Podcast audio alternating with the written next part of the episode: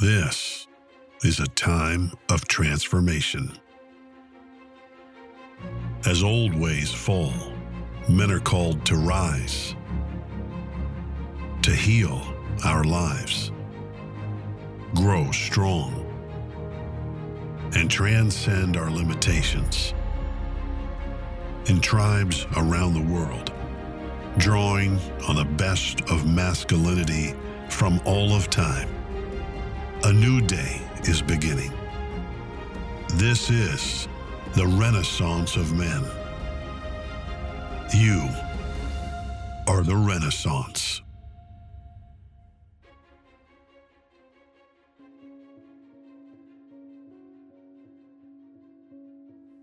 To create sacred art, you must create something that speaks about the divine nature of how the universe is assembled.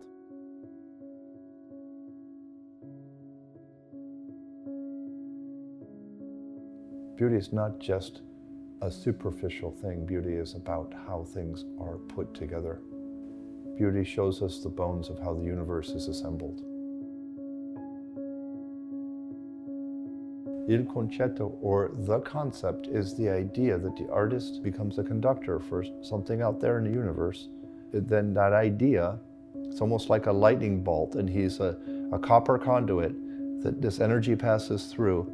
Then his job, because he's human and he lives in a physical environment, is to put it out there physically with his hands, his head, and his heart. That's then the implementation of the idea into a physical reality, and that carries his vision. There are certain values that govern what is art. Those values stem from the fact that art comes from the human experience, and the human experience is driven by how the universe is assembled. And the artist takes that reference and creates something that stems from that sacred element, elevating other human beings and showing something that is representative of our potential as human beings. That's the value. You look back at World War I,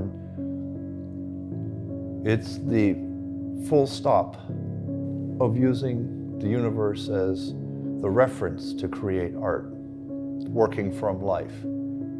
It's the end of that, and it's the beginning of this modern era that speaks of the irony and alienation of who we are as human beings. So it's really interesting that now we're 100 years later, and I'm sculpting a 58 foot long bronze wall with 38 figures that goes back to a previous age and speaks about our connection to the sacred and the very fact that human beings are sacred. It speaks about the connectedness that all of us have to each other.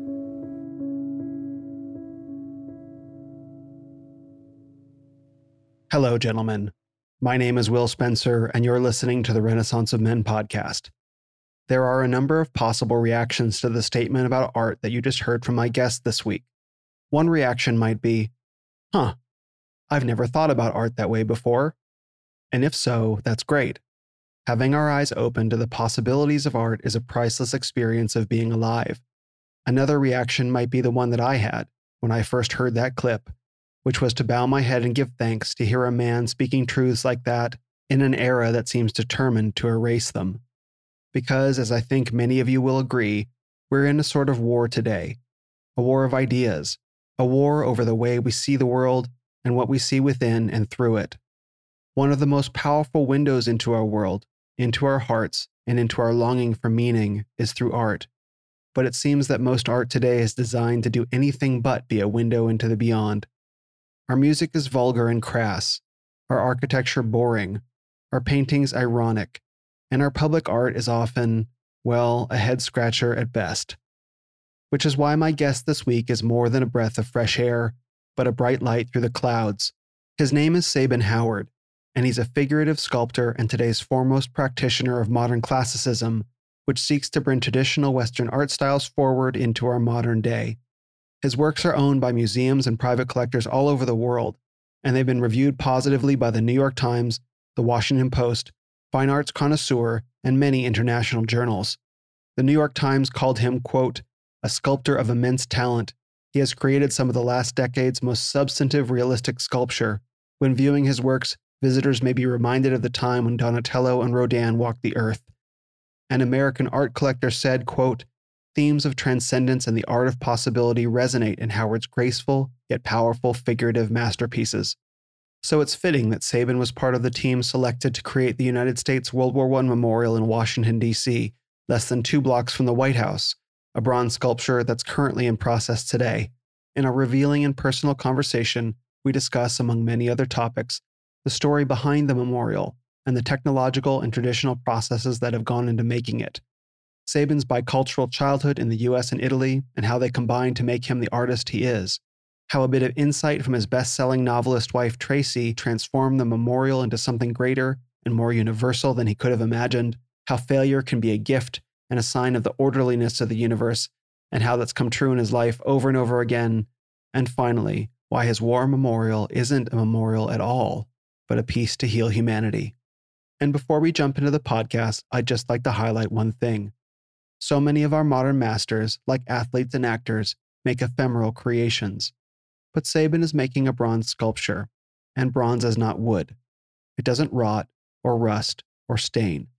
What he's making today will outlive all of us to tell the story of American soldiers and families for generations.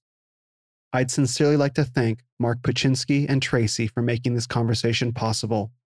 And I'd like to thank all of you for joining me on this journey as we welcome my 10th guest on the Renaissance of Men podcast, Sabin Howard.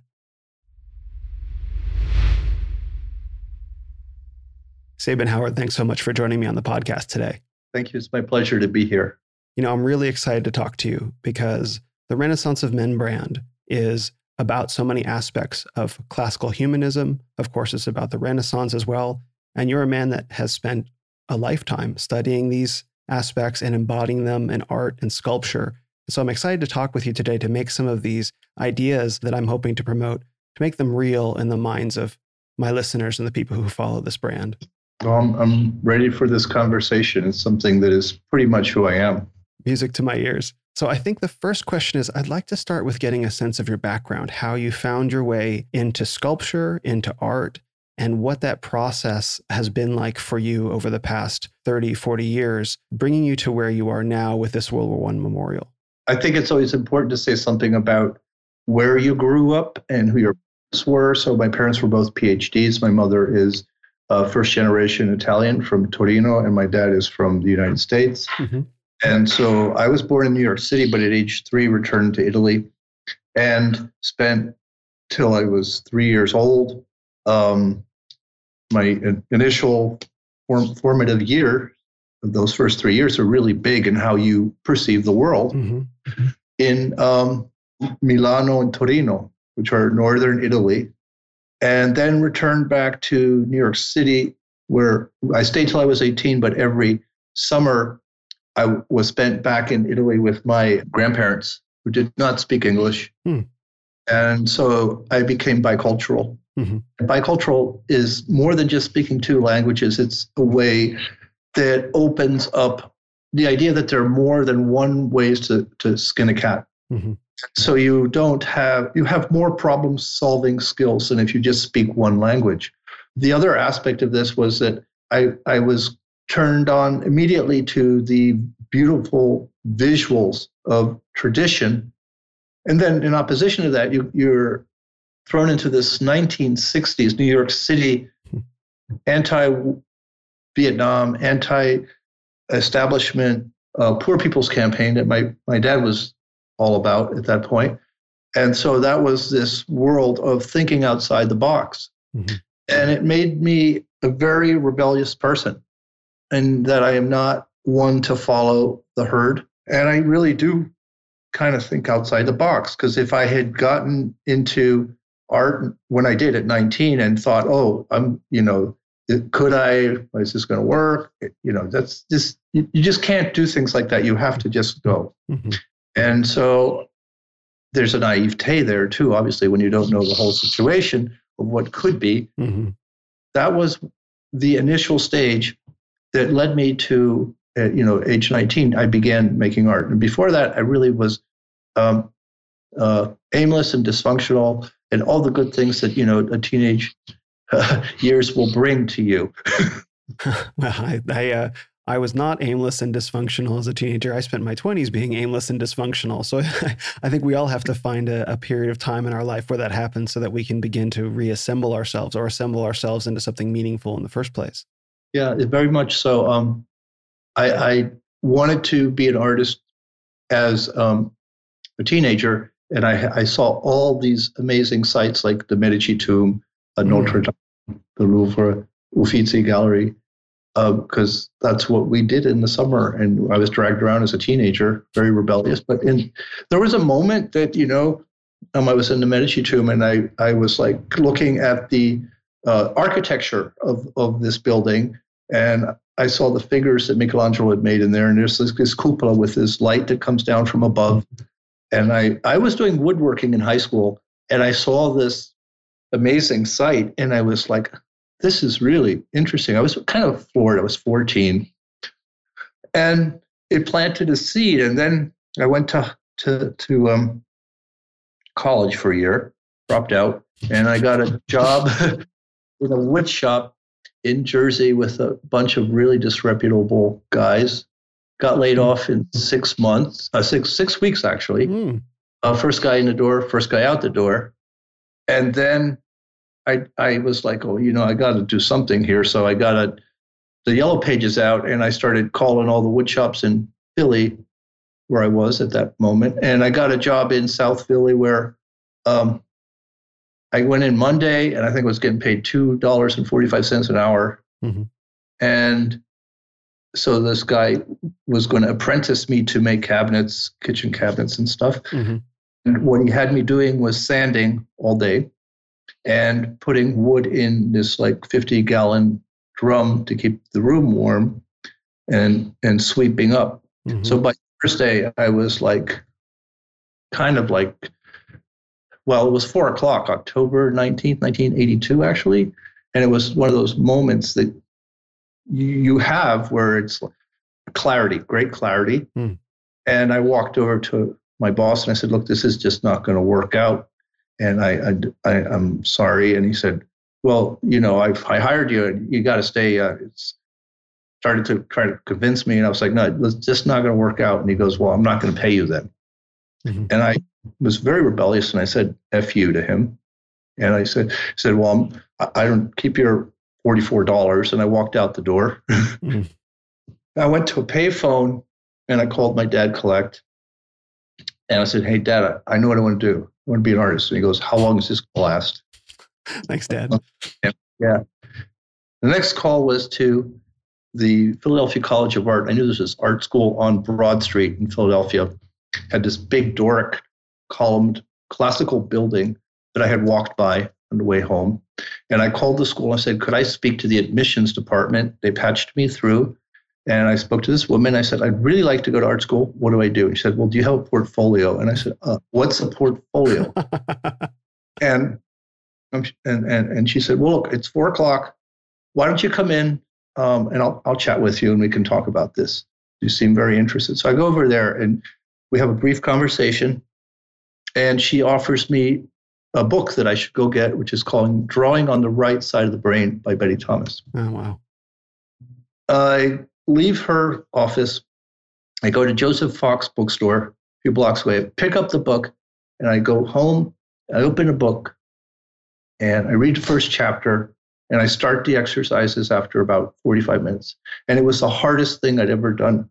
I, it was it, it was uh, part of my brain had not ever done this activity of drawing from a reference, mm-hmm. and it's like walking. If you don't fire those engrams in your in your brain, they're not functioning. And it was, but I realized immediately this is what I have to do. I have to practice this. And I had this athletic background, which brought me already like this great gift of knowing that if you want to do something, you have to practice it over and over and over again. Mm-hmm. So you become just flowing. You go into flow state. And so after, you know, I did the, the practices where would we would set up something on the table and then with a, a pencil and a pad of paper, I would draw and I, I I set up my schedule where I was doing construction and I, I would work very, you know, full day from, from 6 a.m. to 4 and with the commute get home and be drawing by 6 and draw from 6 to 9, do it all over again. Mm-hmm. So after three months, I had 90 drawings. I went back with my sheets in a cardboard portfolio and I mm-hmm. went to see this lady, Jan Baltzell, and she's like going through them and and looking at them and she, she goes, she pulls out 10 and she says, This is your portfolio and you'll get in. And I said, How do you know I'll get in? I said, Because I'm the director of admissions. Excellent. And here's the part that's crazy. I do not believe the world is or the universe is set up in a system of chaos. I believe it's set up in a very orderly fashion. I ended up in a school that had, it was the epicenter of a Renaissance recreation of how the figure could be seen and translated into art from life. Mm. And there were four teachers that I had Walter Erlbacher and Martha. They were a couple, and Tony Visco and Harvey Citron. Walter was the head guy, and he'd come out of Germany. He'd gone to the Bauhaus school, and he was a, a Jew, and his whole family had been decimated by the Holocaust. He'd ex- he had escaped to Brooklyn and he was teaching at Pratt, and and Martha was a student, and Martha was a painter and and and, and a draftsman, and Walter was a sculptor, and Walter was like Saint John the Baptist coming out of the desert, and he was a, a pure, uh, the real sense of the word genius because he went back and he looked at Leonardo's notebooks, and he looked at the anatomy notebooks of Pollaiuolo, Pollaiuolo was an anatomist out of Florence prior to Leonardo. And he took that information and then with Richer, who was a French academic person from the 1800s, began to construct a systemized armature. And the armature is what holds up the clay. And the armature was mm-hmm. articulated in proportion to the same scale as the human skeleton. So when you looked at the model, you would translate each of the movements of the joints by degrees of motion. So, for example, like your hip bone, a trochanter bone, you have rotation, you have abduction and adduction, you have flexion and extension. So, these are three movements that you would have. And then the, body was broken down into these masses that came from the German artist Dürer, mm-hmm. who was the Renaissance master from Germany at, of the time. I was in Martha's class after in sophomore year, and she said, listen, stay after class. This is the fifth weekend of a 15 week semester. And I want you to chat with me for a minute. So everybody's left the room. And I'm like, oh my God, what, what's going on now? what I do now, yeah. Yeah, I was obsessed anyway with the figure. So she goes, next Monday, and her class was Friday, ended at five. Next Monday, you show up at Walter's class. And I'm like, but, but that's junior level, and I I'm not I'm not supposed to go till next year. So just be there at 8:30 precise. Here's the list of what you need for the class, but I'm, I haven't been the first five weeks. She goes, just be there Monday, and but I don't know well, how I don't know this stuff. And she's like, all right, you Bubba Bubby, you need to be there. Show up because you don't get it. Walter's not going to be there next year. He's got a commission. I'm not supposed to tell you this. He's taken the year off, mm-hmm. and you need to be in that class. Oh, wow. Got pushed forward to his class, took his class, and it was the beginning and the foundation with her. And the first year that I had Dante Catani, somebody who had studied in the 20s how to draw. I received an education that is non existent today. Mm-hmm. It is gone. Digital stuff the cell phone, the dehumanization of our world through technology did not exist back in the 80s. It, it, the boob tube was the worst thing you could have. Mm-hmm. On Fridays, you had like people phoning into a radio station picking the song of the week, mm-hmm. Van Halen's, you know, Panama or Jump. It's a different world. I did not have a computer till I was 37 or a phone. And the the way that I learned was the way that people learned 500 years ago with clay and your hands and metal tools or a pencil and paper and setting things up. So it was completely visual. Mm-hmm. So my brain got set up differently than kids do today. And I'm eternally grateful for that. And it's really upsetting to me because it's something that has been taken away from us in our development from a young age. And right now, I have one kid who's 21 in my shop who's working, who has some potential, but he dropped out of the Pennsylvania Academy of Fine Arts because it was such a crap education. Mm-hmm. It's been just usurped by nonsense. So I am a very strong proponent. I taught for 20 years at the graduate level till, I got into like art. And then I got into this very esoteric thing of making male sculptures And everybody said you can't make a living selling those and sure enough i did I, it was my education for i have 75000 hours of working from life models over the last 38 years that is the difference that's incredible so i'm sorry to be a run-on sentence no no no no please continue like this is this is the kind of thing that i think people need to hear is I need to understand you, you. I think you said it very well. You said the universe is fundamentally orderly, which I agree with. We may not always be able to perceive the order, but it's there. And looking back, we can see the order in the way that looking out or looking forward, we can't. But once yeah. we have the glimpse of that order in our lives, we never go back to being the same again. And that order manifested in your life in, it sounds like a cabinet maker shop where you had this moment of clarity that I got to get out of here. And you got a call into this art school because you hadn't shown any sort of level of that focus or discipline up until that point, and then it just manifested out of you almost as if by magic to get you through a window that was closing. And now, and now here you are. And people need to hear this stuff. It's really important. This isn't fantasy. It's constant, and it's the the thing for artists that that I was lucky. I mean, I went through two marriages until, and the first one was somebody who supported me while I learned how to do this. And, this, mm-hmm. and then I met Traci, and Traci was the also the next catalyst for developing a, a, a vocabulary about how do you speak about human psychology through energy and how does the morphology of the body how the body looks and its posture how does that tell the story of the human being so if you look at a painting like leonardo's last supper in milan each one of those disciples has a specific gesture and tells a specific story about that person and what they're doing. And so there's this visual language that I, I got from all these this time with Traci and my work with models that just starts to stack on top of itself. And then so what are you going to talk about with your art? So there's like three levels of art making. There's like first one is I, I like to call it the nuts and bolts, learning your craft. Mm-hmm. The next one is like emulating your masters. And the third one is speaking your language and your vision.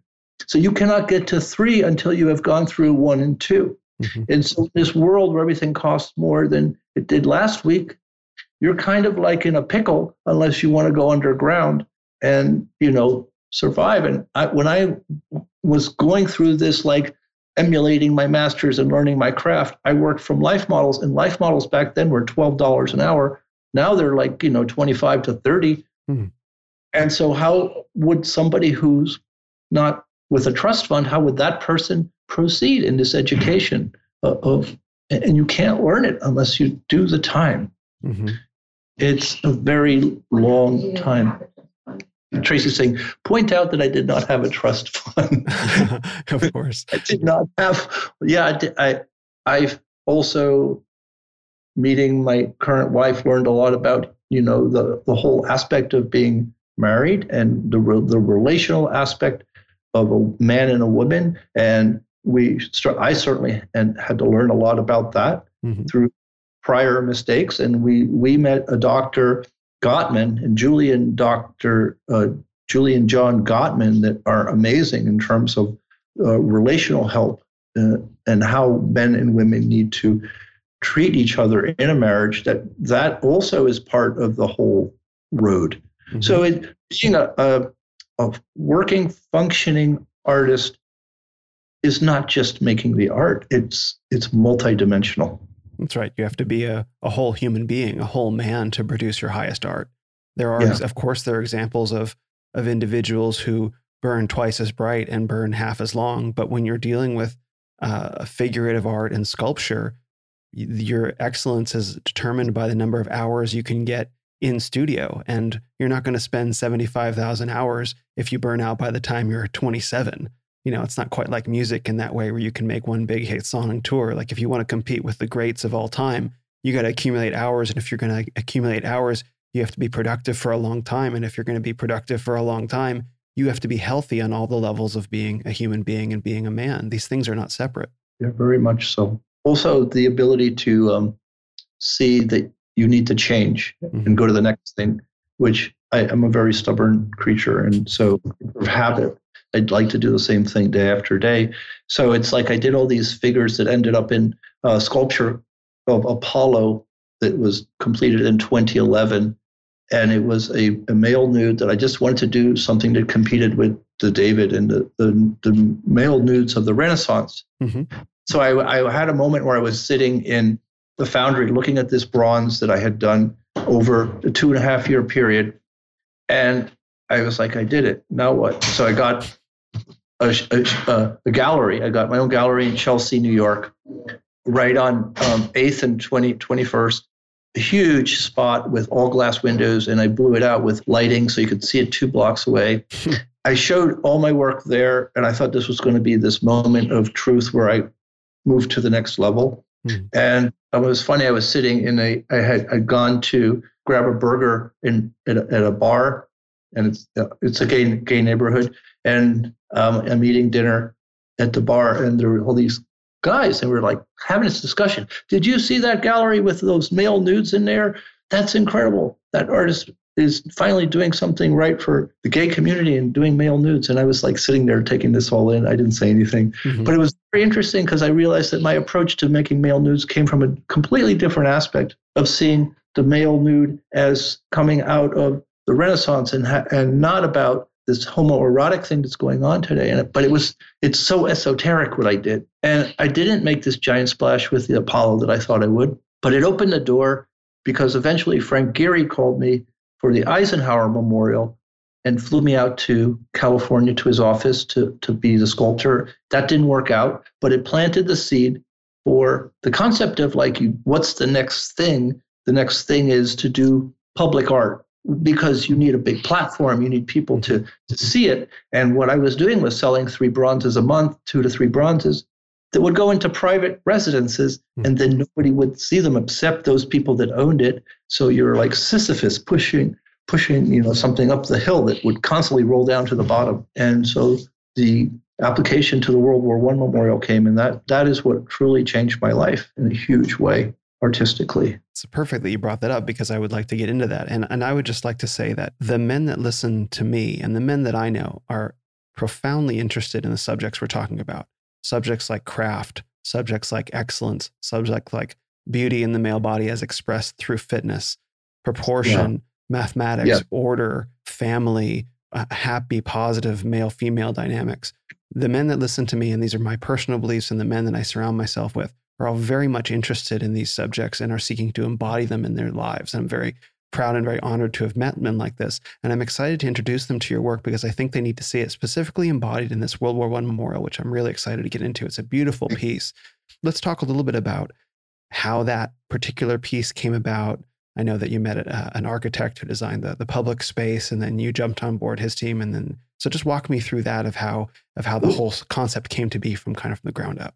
I got called by uh, Justin Shubow, who runs the uh, Civic Arts society in Washington. It's about the continuation of classical in the, the, the environment. It's a, pretty much an anti-ugly movement to make things that are uplifting architecturally. So he said, "Hey, you should enter this." And so I phoned around a bunch of architects, and I ended up with a guy out of San Antonio, who's a classical classical guy, Michael Imber, and we did a project submitted, but we didn't make the final five cut. That was the final. But I, in my back of my mind, I thought, you know, this is not over. There's something here, and I don't know why. But and on September 14th, um, three months later, I received an email from this Joe Weishar urging me to, um, in a moment like this, to join him in partnership. And he said, "I need a sculptor. Would you be my partner?" Is this? And he was a young kid, 25 years old. Mm-hmm. And the reason that he'd been selected was because the park committee, the plans that he submitted for the park, because it's not just a sculpture monument, it's a park, urban park that sits in the middle of Pennsylvania Avenue, right by the White House, block and a half from the White House, mm. by the Willard Hotel. And so you have an urban park that was built in the, in the 70s by Friedberg. There was this sense by the Centennial Commission, which were the commissioners that had put this global project competition together. And there were 360 teams that applied. And Edwin Fountain was one of the commissioners, and he really wanted something traditional and sculptural. And he told Joe Weishar that, hey, I want you to go out and find a sculptor. And Joe went to the the you know the yellow pages of like I had 20 years 25 years ago yellow pages of information today Google any Google classical American sculptors August St. Gaudens came up and he looked at him and then he realized August St. Gaudens is dead mm. so then he went to National Sculpture Society and he went through a list until he came to my name and it had been reversed. He was, I was at the bottom of the list. It was Sabin Howard. It, he sent me the email and he said that if he could sculpt, this is exactly what he wanted the sculpture to look like. And I was thrilled. We went to four meetings. I put together drawings and we made a plan together, presented it. And I, I knew by the second meeting that we were going to win that. And that was at the end of 2015. So now we are 2020, almost 21, and I'm in the middle of making it. So this, by the time I'm done this project, it's an eight-year ordeal. Wow. And I was not ready for it. I came in as, as somebody who was very interested in esoteric classicism, doing the male nudes. That's why I brought up that long story. Mm-hmm. But that was what got me prepared for this. And when this project began, I had to go to the next level and change my art I stopped looking at models as still things on a dais and started looking at figures in motion. So what I did is I used a cell phone and I took the cell phone to photograph a figure as they would move. And I had actors from that I got um, from my daughter who said, "Hey, call this guy," and that guy knew this guy and this guy. So I gathered these guys in the South Bronx, which my studio, and I I ran out, went out and rented um, from Massachusetts these World War One uniforms that were real uniforms from 100 years ago, and I dressed uh-huh. them, and I started taking pictures, and that's how I started the project with Joe and presented it on 2016 January. Traci and I were sitting in the car waiting to hear, and we won. And I remember I said, "Holy shit, we won!" And I said, "Now, what the hell am I going to do?" Because I knew already then how big this was and how much I'll give you an example. The Eisenhower Memorial took 15 years to go through before they started doing something. Wow. We went fast. We went really fast. And I put together my first iteration, and it was a jumbly mess of figures that I had photographed and stitched together. And I took the, the train down to DC, first meeting in April of 2016. And I got torn a, a new asshole, mm-hmm. the commissioners pardon my French. It was like, hello, this is a real, it was, this is stepping into a whole different world. This is not a game. And I, over the next nine months between uh, March, April, almost all the way to November, I did 18 iterations of the same story. And towards the end, Traci was sitting at the breakfast table with me and she said, Hey, you know, you're doing Joseph Campbell's The Hero's Journey your narrative is the hero's journey. And I was like, oh, what's that? the literary one. I'm the visual one.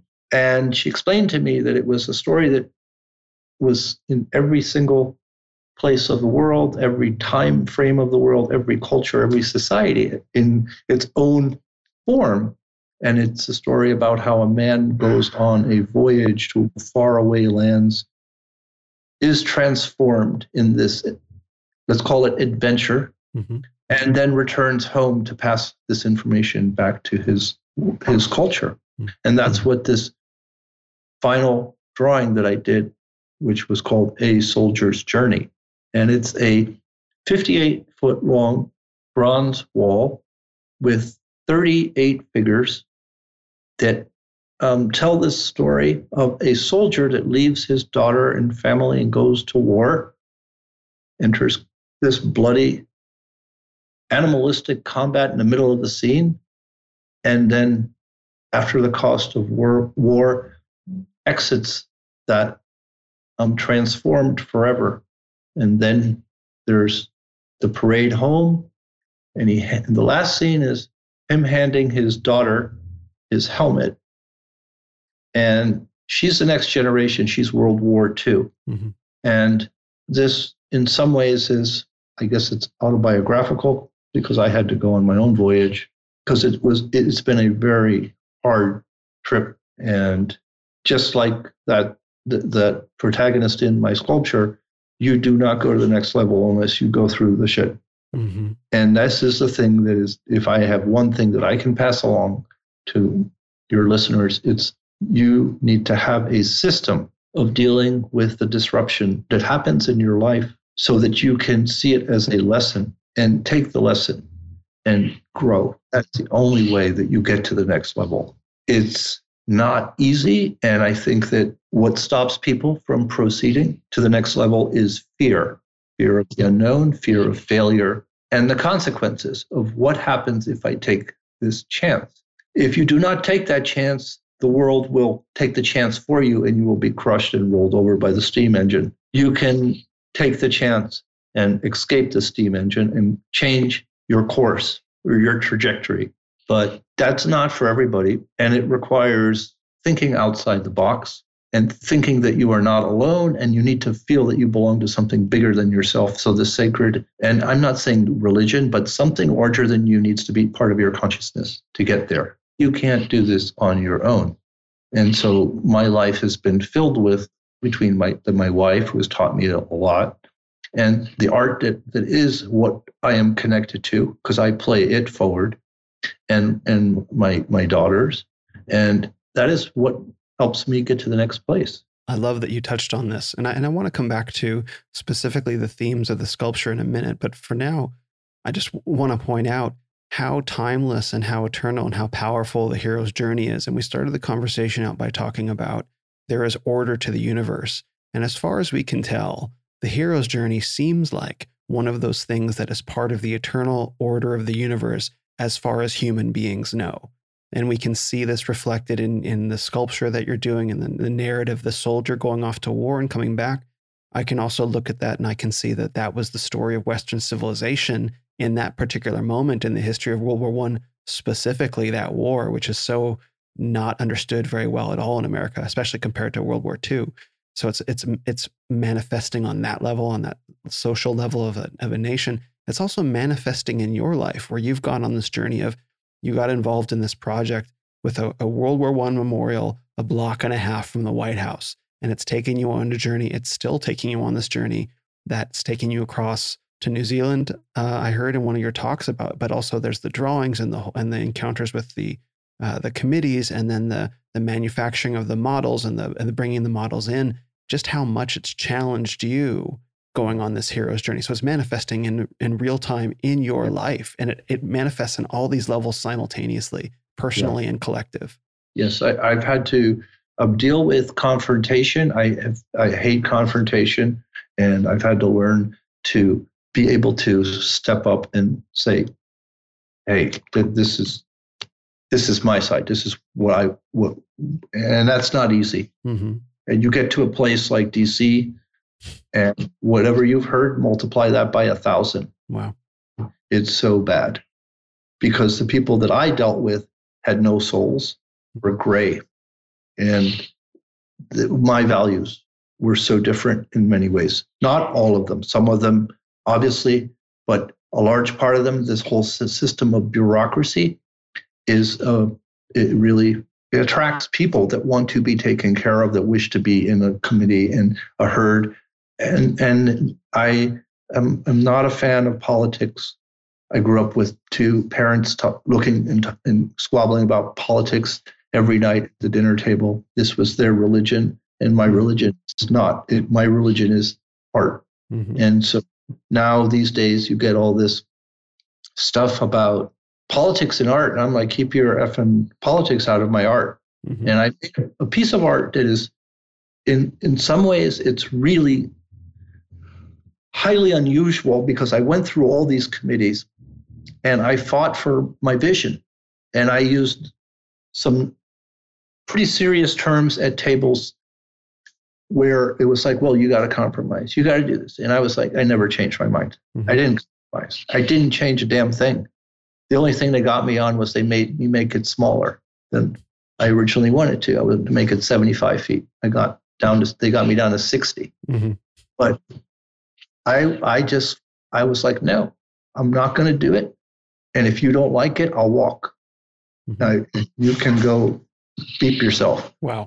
wow. I said that table with the clients, and they and one guy goes, "You went nuclear, and then you reined it back because they saw they couldn't like steamroll you." Mm-hmm.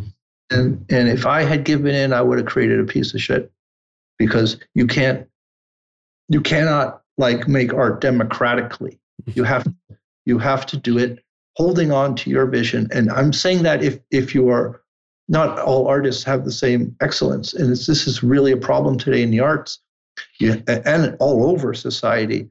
There is a hierarchy of excellence, and I want to give one example. Hmm. Would you go to a basketball game and watch a bunch of like losers, like basically throw the ball and just hit the backboard? Would you do that? Of course not. No, of course not. Why is it in sports? Okay, you go see somebody like, you know, the greatest Michael Jordan, somebody who is the hierarchy of human excellence in that field of basketball. Why is it that now all of a sudden it's like all this like disruption and you're not looking at the real deal of people earn their right to be excellent in their field.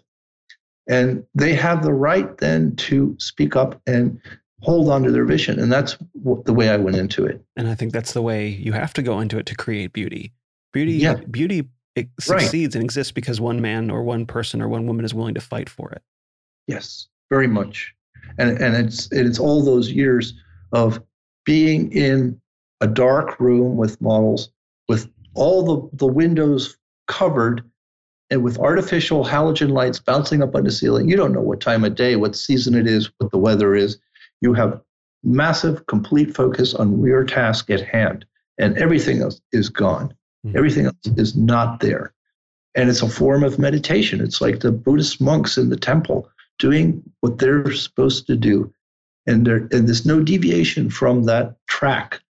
So that's that is what I believe is necessary to achieve something. And there is a cost, a cost where you have a sensory deprivation from all these things that are basic to me entertainment. To me, life is not about entertainment. It's about arriving to something that is of value, of having a purpose. That is what, to me, life is. So this is, you know, a very age-old philosophical ideal of hedonism versus, you know, having a single task at hand. And unfortunately, we're pushed off that track all far too easily with our cell phones these days. Oh, absolutely. The, the lack of ability to focus, the the need to yeah. constantly be attending to communication demands from friends or entertainment demands or distraction really yeah. takes us away from appreciating the, the transcendent. Yeah, it's really dangerous. It's created a bunch of people that are unfortunately not what they could be. Everyone, to some extent, experiences that. To, you know, some people have it worse than others. Certainly, I experience it in myself. I've been reading this book. Um, I think it's How to Keep from Losing Your Mind by this author, Deal Hudson. And uh, are you familiar with this book? Yeah, I saw it on. Yes, I've read a few things from it. I have. I have not read the whole book, but yes, I just finished it uh, a couple nights ago, and it was a, a wonderful trip through uh, beauty, truth, and goodness, and, and these three disciplines to understand how they can really ennoble the human being. And I'm reading the reading the book. I'm reading it every night, and it seems like every night, the next night when I pick it up, the following night, I've forgotten everything that I've read before like I'm trying to drink deeply of this spring, but it's like I feel like I'm drinking, but I'm just like dribbling it down myself, sort of metaphorically speaking. And so I'm experiencing this. like, What's happening with my brain? My brain didn't used to work this way. How can I create space in my life to get my brain working like my brain is supposed to work? Yeah, yeah, yeah. I want to touch on how you create space for yourself to open up to these degrees of inspiration because you talked about you're in this you're in the dark room you've got the halogen lights and you're sculpting and and in one of your talks which I'll link to in the show notes you mentioned how uh, how also when you were in these committees uh, you were being pressured to compromise on your design a little bit maybe you need to have to include horses or, or tanks or something like that I think you said and you were really struggling because that's not your background and then a, a voice communicated to you during a, a pretty uh, key moment. I'll let you tell that story.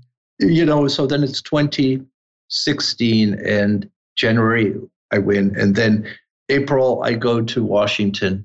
This is a whole new world because i'm going on the acela. First of all that's like a that was high end back then for me and mm-hmm. it's not that long it was four years ago um, so i go to and i'm i get off at union station in washington and i'm like massively euphoric.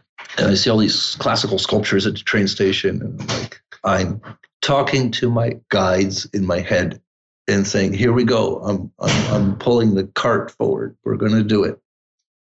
And I get to Capitol Building, and I'm we go through the shuttle, underground shuttle, and I meet like Will Cotton, among you know, all these a few senators, the people from Arkansas, the senators, and it's like this kind of like false flag. All of a sudden, my status has been elevated. Then we go to these committee meetings. Would you please do this? Would you please do this? And there's like, I'm not kidding you, like over 300 people coming at you from all these different meetings telling you what to do. Mm-hmm.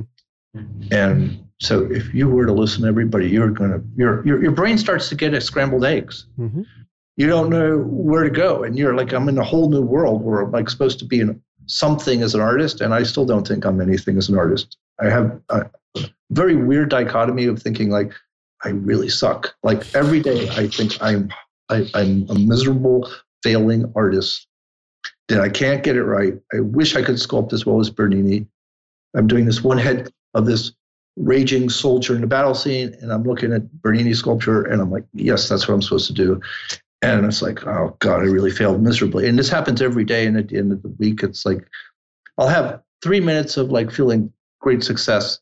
And then I go back to my miserable state of failure. Mm-hmm. And I guess this is good because I'm always like then striving for where I want to go. And I'm very hard on myself. But so I'm in my studio. I've returned from these meetings and I'm like, I really don't know what to do. And I'm, I go in my bathroom, and there on the wall is the poster of the Last Judgment, Michelangelo's Last Judgment. Mm-hmm. And I hear this voice in my head do what you know. And I look at the poster, and there it is all of humanity, all tied up in pretzels. And we're all the same. We all meet our maker. We all go through life and then death. We're all mortal. That moment told me to go back and I started drawing and I started making the figures three dimensional where they would be like forms that advanced and receded into space. And they created overlaps and the sense of depth, even though the relief didn't have more than 20 inches to it. That was the moment of realizing do what you know. And then I went back to the meetings and I was starting to gather steam. And then I went through the 18 iterations, and every iteration became more three dimensional. And I, the way that I work, which is different than I think a lot of American artists, I don't know, but I, I, I think it might be, is that I have this sense of belonging to the Renaissance mm. and to those are my teachers. So I will look at all the art that is like sparks my imagination. I've always done this and I'll take a pose, I'll take a composition, and that's my launch off point. And I go to the models in the studio, and now I'm working from life. And I kind of start there and I re- try to recreate that, but then I it swiftly starts to transform into something else, but it's the launch off point. Mm-hmm. And so it's like playing something forward. It's a connection to something, like I said, that's way bigger than myself. I'll give another example of that. I went to this museum at the bottom of Italy, and there are these two bronzes that were dug up out of the water by a scuba diver. He saw like a, a arm sticking out when he was scuba diving out of the sand in um, it's Riace, which is uh, between Sicily and the the heel of Italy. And, and these two bronzes are in this museum. And I walked in the door and, and saw these. That's all that's in the room. And you see these bronzes, and I was like, I know this guy. This I know this guy who made it, and it was two thousand years ago. Hmm. And so I have I had this instantaneous connection because what he was doing then, the way that he constructed the figure abstractly, taking the skeleton and geometricizing the masses of the body and proportioning the body in this specific way was exactly the way that I had learned 2000 years later. And then I hmm. also I cast in bronze. It was like this dialogue. That that's what I do too. And it was like I knew the guy because we shared this craft and this intellectual task, which is highly physical. You're the inheritor of this 2000 years tradition that you're bringing forward, that you're really bringing back. Because I know that uh, World War One was the beginning of this great alienation in Western culture. I look at it as this enormous betrayal, especially of masculinity, which is a whole separate conversation. And we're still dealing with the after effects. But starting in World War One and moving into World War Two, you, you stop having figurative art and you start having cons, uh, abstract, conceptual art, ideological art. Uh, you know, pushing a political agenda visually and all these other d- different themes. And now here you are, and this is the spirit of the Renaissance of men. It's like let's go back to a time when they actually appreciated different things about men than we knew today. And now you're doing that in sculpture, maybe not well, also with masculinity, particularly in the sculpture, which I in the World War One more, which I want to get into. But you're feeling this tie to this sculptor from 2000 years ago that's animating you in a new way. Yeah, very much. The, the, the sculpture shows men, not all of them. There are 38 figures, and seven of those are women. And here I, am going to lay it out very clearly. Mm-hmm. What I think would help our society if men were more male and females were more female. I agree. The problem being is that I have no fear of being masculine. Absolutely none. And there are traits to being masculine that are very, very important for females as well as for males. Is you are obviously stronger than females physically, mm-hmm. so you need to be a protector of females. You have to be respectful of females. Females in, in Italy have there's this cultural thing where women actually have a lot more power than in Italy than you would think. The, the, the man has the head, does the task, the female points the head in the right direction. Mm-hmm. And the, ma- the male tries to please the female, and in so doing, creates a bond. And then this whole idea of listening to your partner and her problems are your problems is critical in a marriage because you cannot create a sense of like, well, I just need to take care of myself. So as soon as you do that, you've exited the marriage. Mm-hmm. You're no longer working as a symbiotic relationship. So in this, and I'm saying all this stuff because I I made a sculpture that talks about all this stuff. Mm. Either they're children, 11 year olds, there are men in all forms of emotion, from extreme anger and violence to noble protectors and honoring females. There is massive strength and heroism and bravery in the females. There is not any sense of isolation except one figure. And that mm-hmm. one figure is the soldier returned from battle, transformed. He's a representation and an allegory of the world and America and how it was transformed in this conflict. And he's also the father transformed away from his family who has passed through this massive conflict. But then he returns home to hand his daughter the helmet. So I have two daughters of mine, and one is with Traci, and one is with my former wife. And Traci had two daughters. So I have grown up with four daughters. Mm-hmm. And my my older daughter is a doctor. I encouraged her to be a doctor. She wanted to be a social worker. And I said, Julia, why aren't you why aren't you going for it? Why are you going for the bottom of the pile? Let's go. Go for the top of the pile. My other my daughter who's 15 is very powerful. She does she knows it, but not yet how powerful she she will be.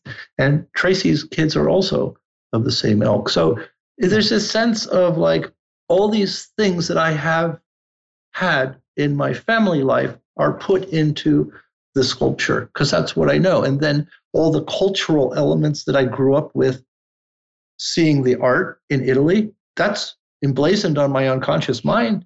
So I have a, a Pietà scene. I have like a walking St. John the Baptist scene, like the Rodin piece coming out at you. There are pieces from Raphael, the painter. Um, there are scenes from the battle scene of Leonardo Michelangelo's. There is not a single figure in the whole composition that is not taken from some sort of reference unconsciously. Mm-hmm. So I'm playing it forward, but I never intended to copy something. It's mm-hmm. just I am a one trick pony. That's what I am. I don't know how to do anything else. it's a it's a pretty special trick. Yeah, but that's what I'm saying. It's like everybody has a niche. So you need to honor the niche. And and it's the same thing with and I'm I'm re- reverting back to what how we started this conversation. Mm. Male and female have to honor that niche that they have. You can you cannot be better in the other sector you are what you are. And so you need to be proud of that and to work on yourself and to honor the other side as well. We are two different species. Mm-hmm. I guarantee that. Oh yeah, I agree. I agree. Well, and also it's it's significant that the the missing piece of the sculpture is that you brought you brought so much technical skill and expertise and passion and work and physical strength and, and discipline to make yourself into an artist who achieves uh, beauty at the level that you do and when you're constructing the the sculpture, the World War One memorial, the missing piece was provided by your wife in the form of the hero's journey, and how and how incredible that is, and how beautiful that is, like how symbolic that is. That you bring all this, and then you're you're the head going in this direction, and then your wife taps you on the shoulder, like, okay, no, go that way, and then the whole thing kind of crystallizes together. And it was that piece alone wouldn't been, have been enough, but without that piece, Without yes. that one single element, the whole thing is is completely different. Yeah, yeah, very much. I didn't I didn't make the the figures at eye level. I made them 38 inches above the ground, so you're looking up into them. And then I because it's a relief, it's taken from the perspectival drawing, and the drawing is um, taken with an eye level that because uh, that's about knee level. Your mm-hmm. eyes, you if you were looking at the figures, your eye would be at their kneecaps. So you're looking up into the figures. So perspectively, the upper parts of the, the figures are smaller proportionally. Mm-hmm. And I mm-hmm. transferred that to the sculpture. So it plays with the proportions of a figure in reality. And so it's perspectival on the relief. So you have a lot more depth and scale because of that. And so this is part of what I believe art is. It's not real. It is the art world. It's separate from the real world. And it's working and living and, and existing in the real world. We look at what we see around us and through our education, and this is what our perception of reality is. It, that's the, that's the key. The education allows you to see more than is actually there. And it lets you see deeper than you would actually see if you did not have that education. And then that gives you the information to create your art if you have the technical chops to do it and you translate it, you transform it into an art form. Mm-hmm. And that's the vision. It's not this one to one thing where we have moved into now the camera. That's already a translation and it's it's it's a low class translation because it's not human, it's a mechanical object. Mm-hmm. And so that mechanical object cannot hold a candle to a human translation. Our brain is way more powerful than we ever give it credit. Mm-hmm. Um, it is more powerful than a computer. It has more options and it has more ability to see what it is to be human because there are more than just five senses in our translation of reality. A computer is very mechanical because it's all mathematical, mm-hmm. it's all code. And so that code is nowhere near as deep as what it means to be human. And so that is what has been taken away from the art world today. And that's what my goal is. That's what my dharma is, is to put it back in the art world today. Well, so you're on the highest level of the art world in many ways today. Um, that's kind of you to say that. I don't feel that way. I, I just work like a freaking bastard, and I'm very stubborn, and I I went after this project, and I, I'm very lucky that I got it, and it's a great platform because 5,000 people a day will see this sculpture forever. Yeah, as far it, as we know, that's significant. But that was not something that came easily, and that's I think one of the things you got to think about. It's like you got to have a vision, and you got to stay on that path and keep plugging away day after day. Absolutely, that's that's the way excellent is achieved in a craft or in a sport or in a business or in or in anything that's worthwhile to to the human is that you do it every day with total focus and commitment with the vision yeah. and then you trust yeah. the higher order of the universe to bring yes. that vision about because it doesn't just come about through sheer will alone it comes yeah. about through will and execution and really being lucky isn't really the word the blessed is more of the word because luck implies some amount of chance and i don't know that there's always chance but it's kind of like I I have earned the I have earned a gift. You know, those two notions are kind of contradictory. To achieve that level of success is truly a gift, and you earn the gift, but a gift means it's voluntary. So I think that's the paradox of of, of excellence. That's a key word you used, voluntary, because and let's go back to chance, because you're given chance every day, but a lot of people won't grab the chance, and that's up to free will. So all, nothing happens without human relationship. Mm-hmm. And business is all about human relationship and exchange of energy because money is basically just energy and exchange of money. Yeah. So if you you have to become really open-hearted and that takes courage in in meeting people and creating relationships because you don't know you get in a river and you don't know where that river is taking you and and you meet might meet 20 other people from one stream and then from those 20 people you meet and, and that's how I got to this project because it was like I did this one sculpture and I did all, you know, well, I did 25 years of sculpting. Yeah, there's that. Yeah. there's that. But but then I did that show and then I did this book launch and I I mean I was honestly the consummate hustler because I would never give up. And a hustler in a good way that mm-hmm. that I I was not trying to rip people off. I was trying to go, go, go, to hustle, to to go to the next thing, to meet the next person, to find the spark that would happen. And that's, I think we make our own luck. Absolutely. Absolutely. Through through our effort, we sort of create this pressure wave behind us. You know, this feeling of momentum can really you get moving with it and suddenly it carries you to levels that you would never have been able to achieve simply on your own uh, on your own intellectual will. Right. And the whole concept of a client or commission for an artist is I didn't believe this before, but I was pushed into territory that was very new and it forced me to be more creative than I would have been if I hadn't had a client that was saying, do this. And I was like, well, that's just crazy. And he was like, well, I like it, so you're going to do it. And I was like, all right, how am I going to work my way through this? So I didn't throw out his idea. I worked with his idea and I worked it into the composition creatively. And then all of a sudden, it was like I was doing things that were very um, disruptive and hadn't been, you know, seen. So, like for example, you have these giant movements, and then you have these spaces of emptiness, and then you have this one figure, the thousand yard stare figure, coming directly out at you, and it stops all the movement. And then it's like you have another movement behind him of this like cost of war that rises up on a diagonal all the way up to the highest point, which is the flag. Mm-hmm. The parade scene that's in front. It was Edwin Fountain. Yeah, Edwin Fountain was the, the main commissioner mm-hmm. of the Centennial Commission that was really the chief um, protagonist in, in this creation of the. I guess he was like the person would say, Well, I like this, I don't like that.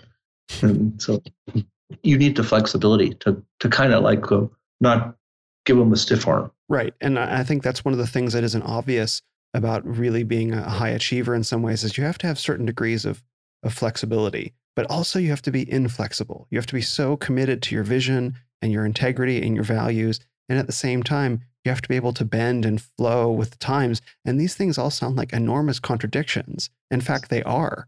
You know, they are. Vol- like voluntary and gift, uh, flexibility and commitment. Like these two things, they would they would seem to be in opposition but somehow we have to live them and we were also talking about men and women like yes there's there's an essentialism there's an essential nature to a man an essential nature to a woman but we can't necessarily live in that fixed way. We have to be able to flow with it, like you telling your daughter that she should go to the top of the peak can be a doctor.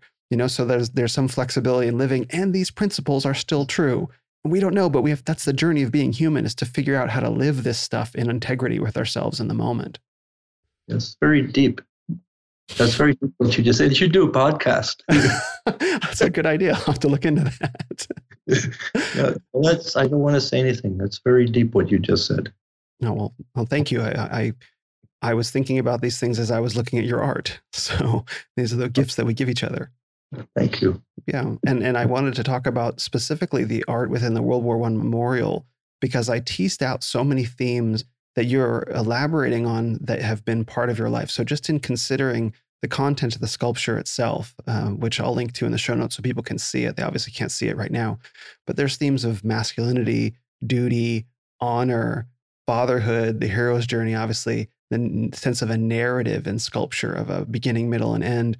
There's this notion of transcendent values embodied in the hero's journey. You've got patriotism and Western values of humanism and classicism and transcendentalism and figurative sculpture, and then women playing a supportive role to the men as well. Like all yeah. of these things it, embodied in the sculpture, all of these ideas are so inspiring to so many men, but are so verboten in so many ways today. And it's yeah. amazing you've embodied this in this in this artwork. Thank you for saying that. If I if I were to explain one of the big things that happened in the creation of it is that after I came out of doing the the, the Apollo sculpture in 2011, I was really shaken. Um, I was like, nobody gives a crap mm-hmm. about what I'm doing. And I felt really kind of like down. And I stopped sculpting. I started drawing, which is very weird. I started drawing a lot 40, 50 hours a week. and drawn for 15 years. And I started getting really good at the drawing. And that drawing then was the way that I got the competition, how I, I won it. Wow. Because I, per, I presented all these drawings. And that was my way of then taking the drawing and moving into a relief form. And and so this is kind of like I went to a format then of I got to make something here that people are going to be interested in. I just don't want to like die. And I was doing okay. You know, I was definitely not dying as an artist. I was supporting a family, not like on giant money, but we were not going under. Mm-hmm. Every month I brought in what we needed It was not going to hit a level that I dreamed of, which was also making a difference historically. And I came up with the idea that film is what everybody gets. And so I made a piece of art that is cinematographic, hmm. in that you are now, as you arrive at this 58 foot long sculpture, on the left side, you walk along it, and the scenes change you are an active participant in seeing how the, the, the story evolves. And I knew that that would get people really excited. And then I put in that walk of looking at the art emotions that go range. You have a, a, right next to somebody who's screaming. That how do you go to the next figure that is like in a pietà or a dead scene, six feet ahead of it, and it's quiet. So now this is like a piece of music where you have the you know the cacophony of the symphony, and then all of a sudden you have quiet. So it's like our this is our reality where we close the gaps with we don't it's not all there but the music the notes continue and you hear things that are not there you you close lines you close areas and so i started to look at this as a way of showing all of us meaning who we are as a race, um, a species, through this piece. And so it's not Keisha's secret. It's not a war memorial. It's a piece to heal. It has, to me, it's not about the exaltation, the exalt, you know, exalting guns and male power. Not, no, forget it. This is about healing humanity. Mm-hmm. And so I'm sneaking it in.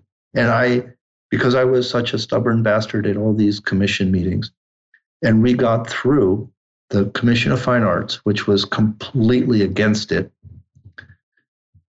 I snuck something in this real art in an area that is filled with lately all this corporate committee art. And so this is, again, very disruptive. And so my plan is with my wife now to, is we're making a documentary. Documentary is called Firestarter. I'm a fire starter. Mm-hmm. I have a kind personality, but underneath that is like a very disruptive individual that wants to make things right. And so I made this piece of art because I I I, I felt I had this mission in my 20s that I said I'm going to make Renaissance art. When I started drawing, I was like, this is I'm going to I'm really good. Wow, and I was like young, and then I went through this giant path and I got beat over the head and I kicked in the ass and the nuts. And I've been on a journey that would kill most people mentally, mm-hmm. but it's made me very tough. What is that toughness? It means I still have the courage and my heart is still open. That is what is real. Being strong is not about yelling and being able to be more powerful than somebody else. It's about having an open heart and having the strength and the courage and, strength physically and mentally, because the two go hand in hand. Mm-hmm. And so this piece is about that. And so I look back at pieces like the Sistine Chapel or the David and the Medici tomb, and I see it. I am looking at somebody like Michelangelo as my hero. And okay, he did that. I've read every book that I can possibly find about him. And he what he went through, I have gone through. And with all the corruption and the committees and the, the clients and the workers and the design teams, it's really a voyage. Mm-hmm. And so this is not, I'm not doing this alone in my studio. I'm doing this. I have a crew of two other sculptors and we have all these models and Traci's run the admin. And it's just not, this is not for everybody but it's the only way that you can accomplish something that will affect many people. And I really wish to make a difference. This is very important to me. I know the feeling. It is very, very important to make a difference. So I will not sit idly by and go along with the agenda that is handed to me on many levels. I'd like to speak for myself, and I'm sure that there are a lot of men listening to this right now who just wish to honor you in that because what you're doing is very brave. And thank you for what you're doing because it comes across in the art and the sculpture that it's not a memorial, it's not a celebration of war. It's it's a it's a time and place to grieve, to experience that this is what it was like for the men. This is what it was like for our civilization, for our country to go into this experience, and this was how it changed us and maybe not necessarily for the better. And we need to look at that and understand the, the ramifications of that 100 years later using this classical art form. How can we tell this, It's a story that's 100 years old, but that's also timeless, using a visual language from the Renaissance that we've lost? How can we tell this story in, in, in, in an old visual language that speaks to our hearts? Yeah, the language of actual unity. So it's not about creating tribalism. Mm-hmm. It's about creating unity. Because if you were to X-ray a African American man and a Caucasian man X-ray, mm-hmm. you would not know the difference of what their skin color was. Their skeletons would be the same. Mm-hmm. So grow up, people. It's time to stop doing this separation. It's ridiculous. It's it's absurd actually. And it won't get you anything but more fighting. And guess what? you're just being puppets for somebody else who's driving a much bigger wagon that you don't even know about. That's what's really sad. Mm-hmm. That what's happening today has nothing to do with what's happening today. It has to do with people that hold tremendous power and wealth that are manipulating the media in a way that you think you're doing something so make the world better. No, you're not. You're being fooled. You're being duped. Mm-hmm. And it's really sad. It is education is what, what will make educating yourself. And I guess the other thing I wanted to say to you and whoever's listening to this is the whole concept of being responsible for yourself rather than pointing your finger at what is around you is what will get you where you want to go because then you have actually a purpose. Being responsible for who you are helps you get to where you want to get. And it helps you be a good person in the community, in a, a good person in your family, in a good person with the relations that you meet. Car- carrying forward integrity is critical. And that integrity means to be self responsible. So you put yourself where you are at this moment. Nobody else did. Mm-hmm. Everybody else can say, oh, well, you got this problem. You, you know, everybody has problems. Every, no matter how rich you are, how poor you are, everybody's got problems. It's the human condition. There's no such thing as being more privileged. We all have the same fucking deal of having to die. You're not getting out of it.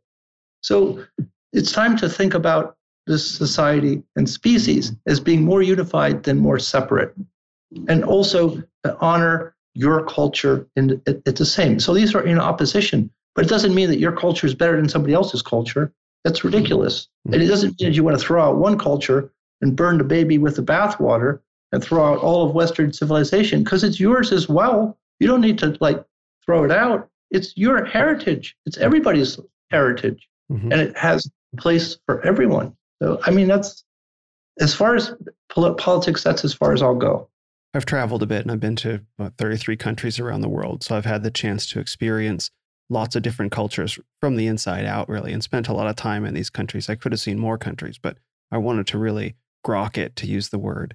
And yeah. that was a very transformative experience for me to understand what all these cultures have to say to each other, what they all yeah. what they all have to contribute to the conversation, and that they yeah. all have something valuable to contribute, and they all have something different to contribute, and some of them overlap. And I, I think what's getting lost today is what you're talking about. Also, is that amidst our different cultures, there are universal human values that are getting lost in the in the tribalism, in the enforced tribalism, in the focus on surface characteristics, which do have a they, they do have a significance, but they pale in significance to the universal human conditions of love and death and loss and growth and transcendence. And we're losing all sense of that and how how transcendent it can be for a human being to really connect with these universal human values. Yeah, I like Jordan Peterson very much he said once, and I, I really love this. Why wouldn't you have massive neuroses and anxiety? We're all going to get, you know, some sort of disease. We're all growing older. Our parents are going to die. We're all going to like have this horrible, tra- tragic, terrific stuff happen to us. Why wouldn't you be neurotic mm-hmm. and anxious? It's like part of being human. Right. it's like do the best you can to create community and and and and have a sense of sharing rather than separation. Mm-hmm. And I I'm saying this very fact because my project of the World War One memorial is delving into that concept because I'm not saying that 100 years ago things were better. They were not. Absolutely. They had their own problems. Mm-hmm. But one thing that I feel was thrown out with the entry into modernism is the idea that there is a sense of divine order. Mm-hmm. And that means the, the sense of a God existed then. And that's not the God of the Bible, perhaps only. It could be a different sort of order. Mm-hmm. It could be the way that the universe is so incredibly divinely designed. That's what it is for me. Mm-hmm. The, the, and it comes from the, it stems from the Renaissance and how magical the fabric of construction of the human body, the skeleton, and the muscles that are filled with energy that spiral around this architectonic solid. That is my Bible. Mm-hmm. And that beauty of the universe and the woods and trees and nature are my source of inspiration. And I belong to that. And that is very healing for me. And so this project, I use all of that as a way to put together almost, you know, like you look at a Ducati motorcycle and you see the trellis, which is the frame or the structure of it, mm-hmm. and it's on the surface. And that is, I'm making this analogy. It might seem very crude, but that's what makes that bike really beautiful mm-hmm. because it's its structure of how it's put together is right on the surface. And so, great art, to me, figurative art, and this sculpture that I made is very much in tune with all these underlying structures of geometry that I found in nature through my countless hours in that dark room with the models, looking at them. And I've transferred that into this construction of, and that's how all these figures blend into this single dynamic composition that is one composition when you look at it from a distance. Hmm. And then you can go up close to it and you can have the intimacy of each of those individual parts, the, each figure, each head, and each one of those little parts, hands, anything you pick has its own hierarchy. So you have this multiple level of sections that fit within larger sections. And this continues on for, you know, section within section within section, all in unity and flowing. So energetically, you don't have any points where things go wonky and go awry. And so that's my way of healing. Mm-hmm. And that's not what war is. Mars is the opposite of this, and Aphrodite is the opposite of Mars. Mm-hmm. So you have to look at it from a different perspective here. Mars is the unbalancing of male aggression, whereas Aphrodite is um, love and unity. So you need a balance between the 2 mm-hmm. And this is what this composition is about. And that's why it's not just men. And the females in the composition are equally as heroic as the men. And some of them, the females, stand out as much as the men. In fact, in the initial scene, uh, the heroic mom is one of the largest figures in the whole composition. Mm-hmm. And when I said the women have a supportive role, I guess I didn't mean like they're secondary nope. characters in the narrative. Like they're not on the battlefield. They're obviously affected by the narrative that's going on and they have a significant presence. But there's definitely an order of activity, I guess you'd say, in terms of the main focus is in the battle and the conflict, and the secondary focus is on the impact on the family and the home, which is just as significant and powerfully powerfully felt, especially in the very end when you have yep. when you have the the figure of your daughter looking at the helmet like this is your inheritance and and the real impact of that of like oh, wow, this is the effect of this carries on after the narrative has ended. And now we have to live with the consequences of that. Yeah, exactly. I think what's so powerful and healing about uh, great art and also nature is that we live, and Jordan Peterson, I think, would probably agree with this. We live in a society that's to some degree chaotic today. Yeah. And um, what is really healing about great art is that once you learn to see into it, you see the order behind it. Like your your sculpture, there's the geometric order, there's the narrative order, but within it there's the higher order of healing, which is perhaps more difficult to kind of draw in a in a in a drawing, but that's the fundamental order that's going on behind the scenes that an individual engaging with the piece can feel. Yeah. When we look at sculpture, you as a sculptor can perceive the order within a figure that an average viewer might not be able to see but can feel and from watching one of your videos, understanding how a sculpture that you put together from clay differs from, say, something 3D printed, because something yeah. 3D printed lacks that inner structure. It's just the mm. solid figure versus a sculpture that you put together in layers has that inner order. I wonder if you could yeah. talk more about that because that was so interesting to me because I don't know that I could spot that difference. You just this easy way to like translate that to so you you get it like on a on an easier level. If you look at really the most beautiful women, who do they use for models? They use women that you see their um, skull underneath the skin. You're not aware of it, but it's the the ability to see the skeleton underneath the surface, and it's the geometry that presents itself on the surface. So what I'm doing is I'm sculpting, how do you say, inside out. I'm taking what I know and I see on the surface, and I'm accentuating the separation of how something is built in the skeleton and how the skeleton is actually moving. Now, that's the architecture of the figure. So when you look at it that way, the figure is almost like rectilinear solids, like rectangles. Mhm. So each of the body parts are moving and oriented in space in relation to each other. And this is really amazing. If one part, if you're just standing straight up and down in a reference position, and you move one part of your body, let's say you bend your knee, now you bend, let's say you bend the right knee, just like an inch and a half. That's going to tilt your pelvic block. So now your pelvic block is going to be lower on the right side. So as soon as that happens, now your rib cage to maintain the balance is going to tilt to the left.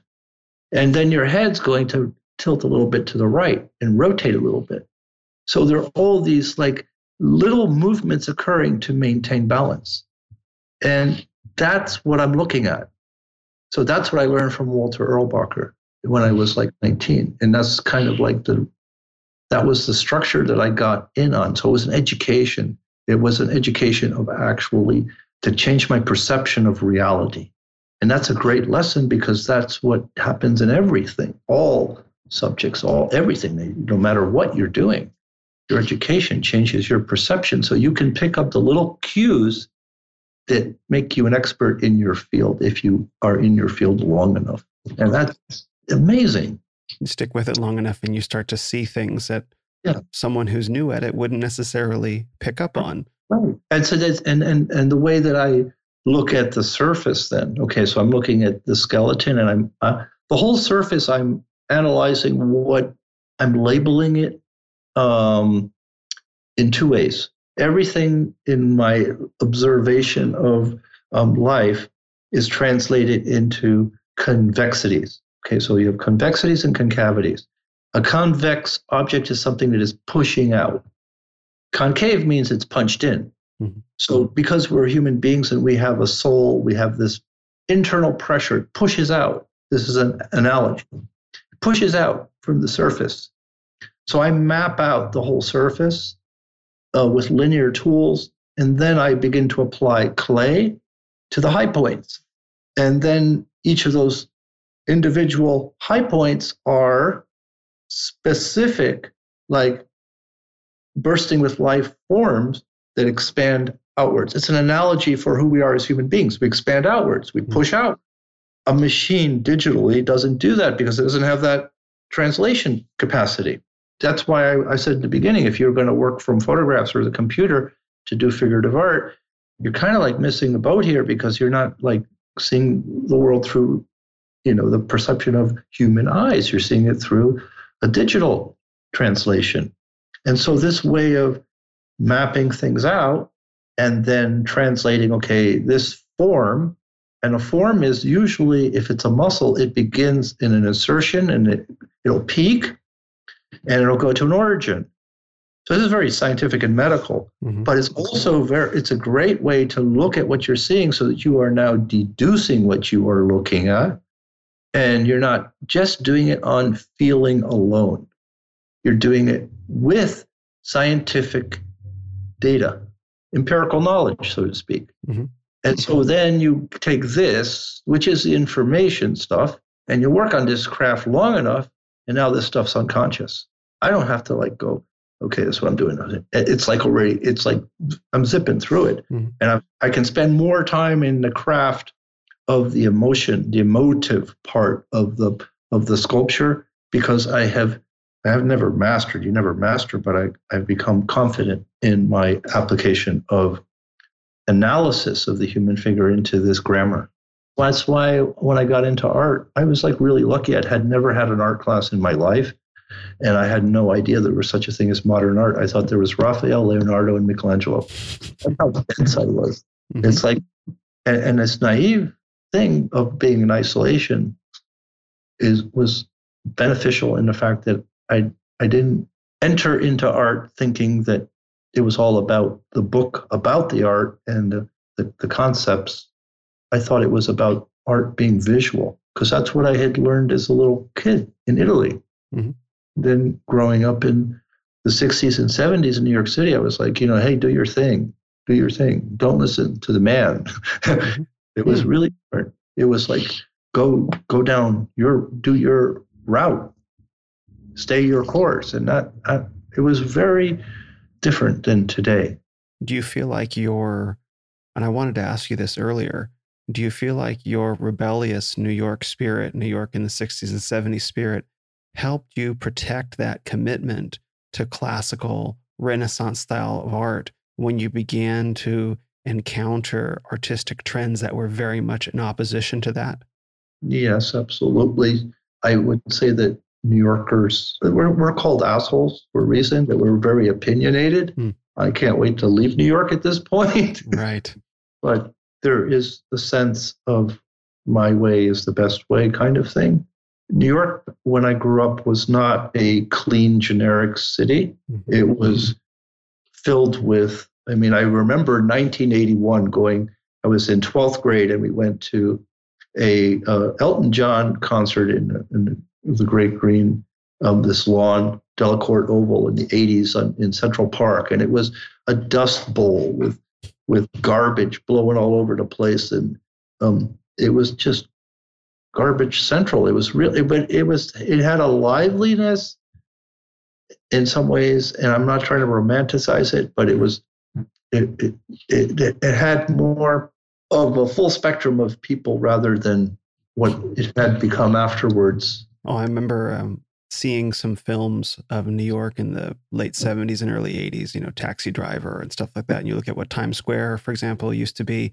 And to go to Times Square now, which is like the center of consumer capitalism on earth, probably, you would never imagine that it used to be a drug den and prostitution and, and, Seedy. and garbage. Seedy, yeah. Yeah. It was a completely seedy, disreputable area. Mhm. But I, I, and you know, I also was, I grew up in a, New York City. I was, I left the house and I was constantly watching my back with this paranoia about who's going to jump me today. And I, it was just a really different place than, and I don't think that's actually healthy. No. you don't No. have the sense that you're going to, and back. it's coming back. yeah. yeah. Anyway, that's a off-topic thing. Yeah, for sure. Tons of questions about that. Well, my dad's from Brooklyn. oh wow! So Yeah. I've been uh, I've- I've been several times throughout my life. I was just in New York actually about a year ago right now, believe it or not. And just I can remember times. I remember seeing the World Trade Center and uh, you know looking up through the the roof of a, a taxi or something like that, or maybe it was a bus, and just looking up at these enormous buildings. I'm like 12 years old, you know, and I, I remember that very clearly. And I just remember, and I've been able to perceive the changing of New York quite a bit, and maybe not in all great directions now, but certainly as it's become less New York and more like New York TM. You know what I mean? It's become Yes. more patented. But you were able to take that spirit of yourself as a young man and and also this really unique experience of being exposed to incredible art in in Yeah. Italy as a child and how incredible that you were able to fuse them together. Most people don't get that opportunity. Maybe it was your your destiny, I guess you might say.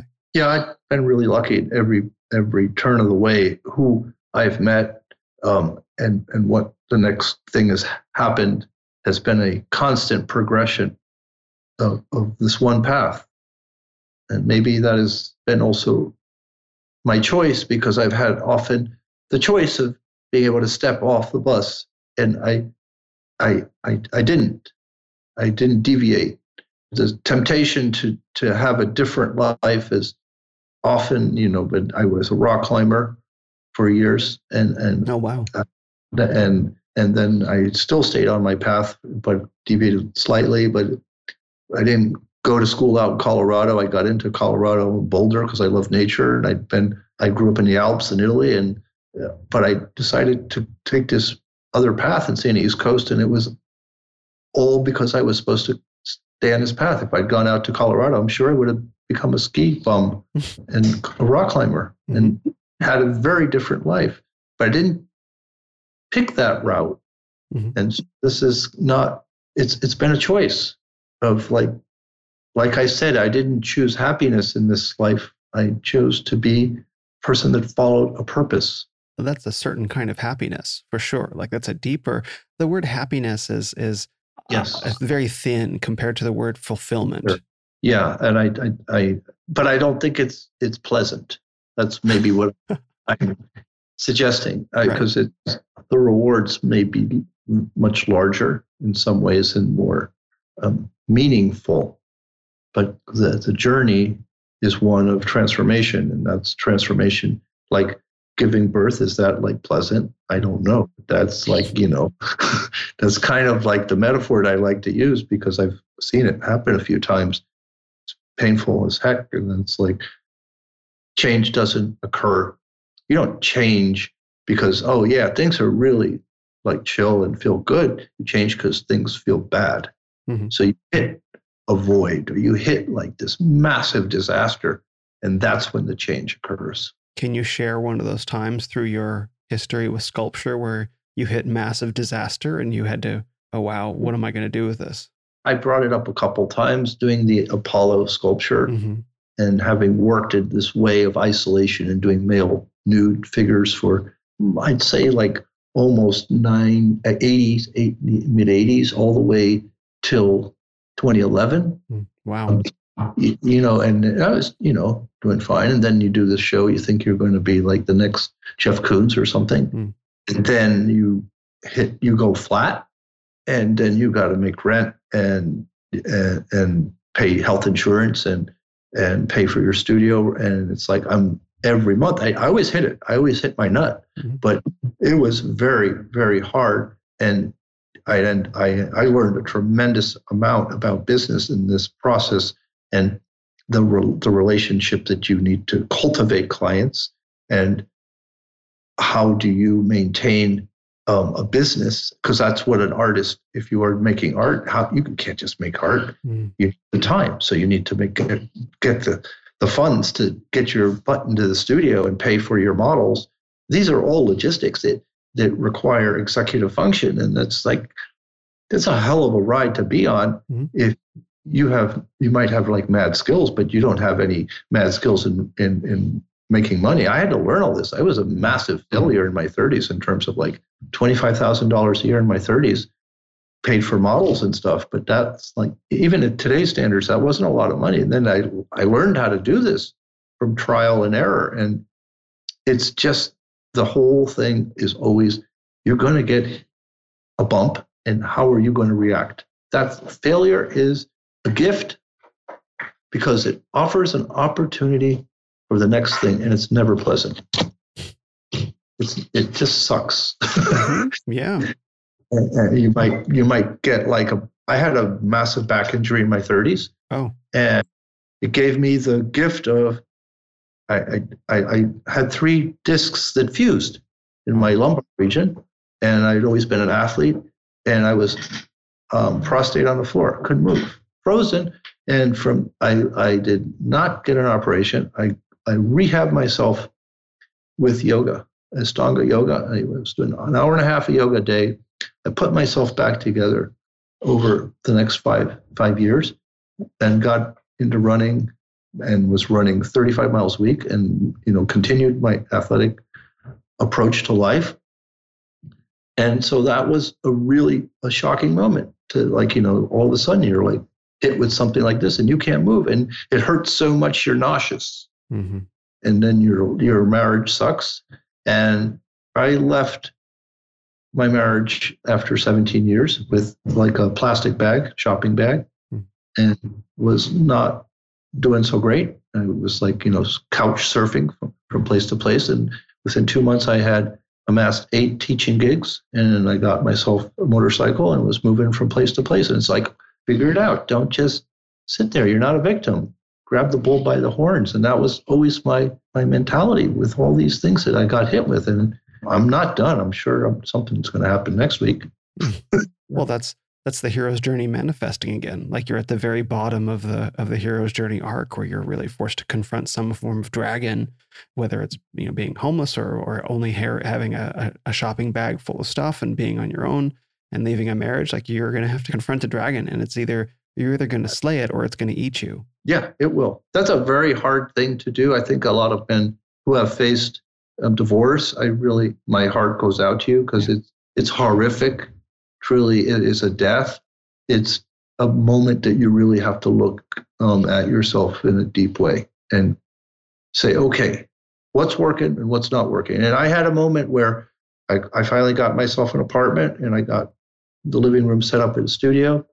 And I made these three sculptures, and I'm that that was the beginning of really my journey journey with Traci. I made a sculpture with a man just standing there, just looking directly out, and it's called Man, and it's a reference figure. He's like a warrior. He's just looking directly out, and it's taken from the Vitruvian man of the Renaissance, which is just a very direct frontal view of a male. And on one side, I made um, a figure of anger, which is similar pose, but the all the arms are going back into the body on the hips, and it's a closed energy system. And on the other side is Eros, and the, the arms are going out from the body, just open energy. Mm-hmm. And it was the beginning of understanding of the choice of opened and closed energy and the choice of free will. That was back in, oh my God, it was that 2000? Yeah, that was 2000. That was the beginning of this understanding of the, the option that you had of being open or closed to your life. Do you think that artists can make art of experiences that they haven't had? Um, am I supposed to be blunt on that one? yes, please. you don't have anything but your experiences. Yeah. So it's this parallel of life and art. And so whatever you have experienced is what will come out in your art, and it is what you know, and it is what you know best.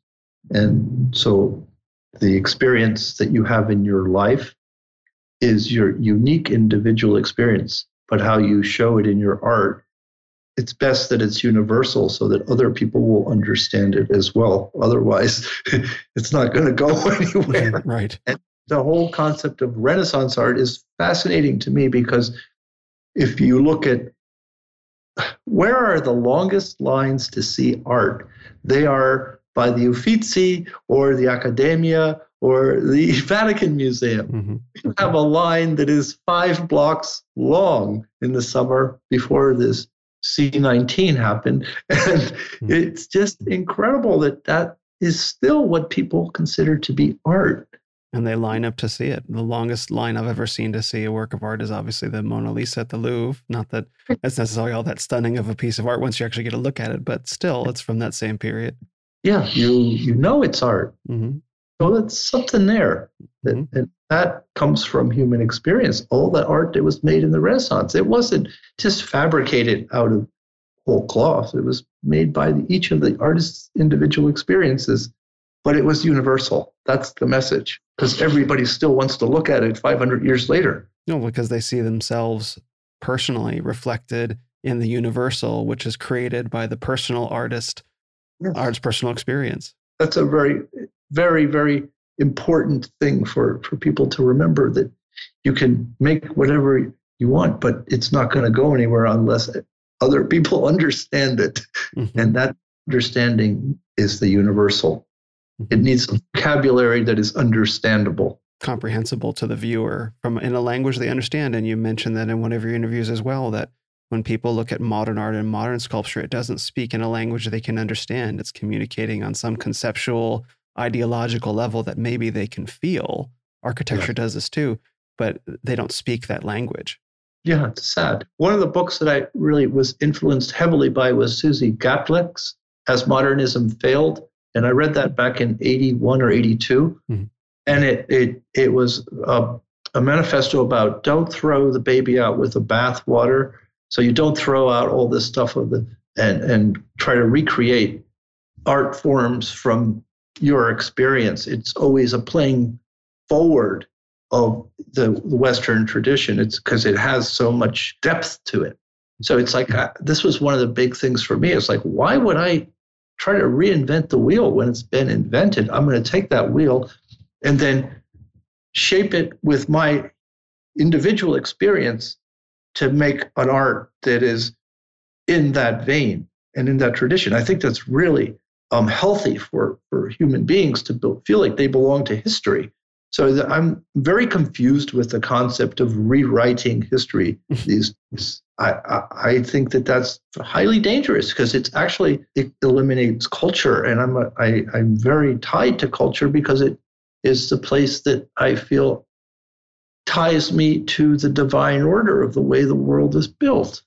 Mm-hmm. It's not just this thing that was done many years ago by you know a power structure it actually had a significance that is if it's but that's the thing education is education and who's doing the teaching is sometimes not doing the teaching maybe something else is going on and that's a very sad and dangerous thing today mm-hmm. i agree and that's one of the reasons why i'm so moved by the the memorial piece that you're working on is that it's a volley in a in a war, in a cultural ideological war, in a sense, in that it's it's pulling down these higher values of beauty and transcendence and the hero's journey and masculinity and duty, and it's a memorial of a war in a war.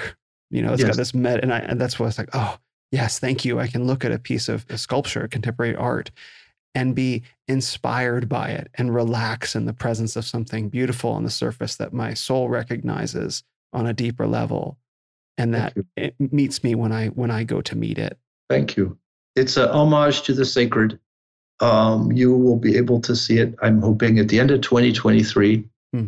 the spring of 2024, and the unveiling is still. I I'm still like busting my butt. I'm in figures of the battle scene, which are we finished 11 figures so far. Mm-hmm. I'm 38 in all, so we're in the middle of the, the next section by next September, I should have the next nine figures done. So that'll be 20 figures down. And then I have 18 to go. And it, it, I'm using a foundry in the UK, Pangolin Editions, which is in the Cotswolds.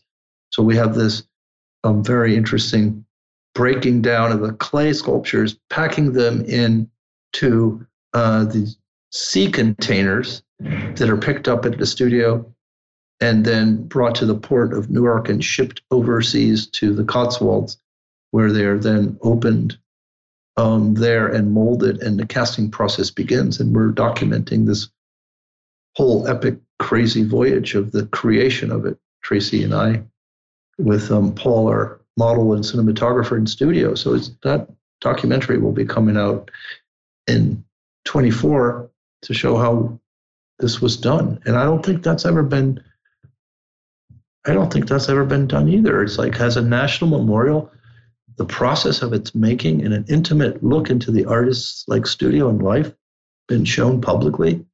A lot of the values that we talked about in this great podcast will be in that documentary because I want, and this is me sharing and wanting to make a difference. I don't really enjoy having somebody filming me all the time. But Traci's a storyteller, so she's in charge.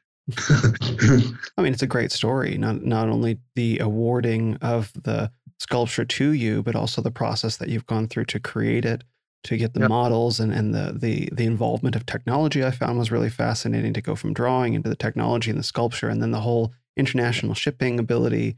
It's an oh. incredible oh. story. Yeah, it's and it's like you wouldn't think this is the way that you would do something. It's not the usual way of doing things. This the whole thing is like.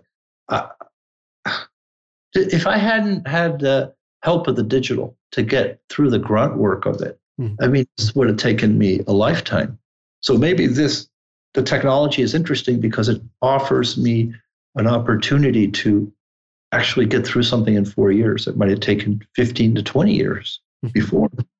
Oh, and, yeah. then it affords me the time to do another one because I'd like to do something even larger next. What's larger than that? Like, what sort of thing do you have in mind? I don't know. I don't know, but I just know that I, I'm not done yet after this. I think I'm just getting warmed up. I feel like I really, my education of how to do this took me to like this contest. And then I started what I was supposed to do in my life. And then now this opens the door to like a whole new arena of like possibility. And I don't know what's going to slam down my way. I, I just I don't know what's I never know what's coming next. Mm-hmm. I don't think you can predict. Your job is just to do the best you can with what you've got in front of you right now and let the rest take care of itself. Yeah. Yeah. Well, where can people go to learn more about you and what you do? Thank you. Uh, my principal website is sabinhoward.com. And what's the other one? Sabin Howard Sculpture dot studio. Sabin Howard Sculpture dot studio.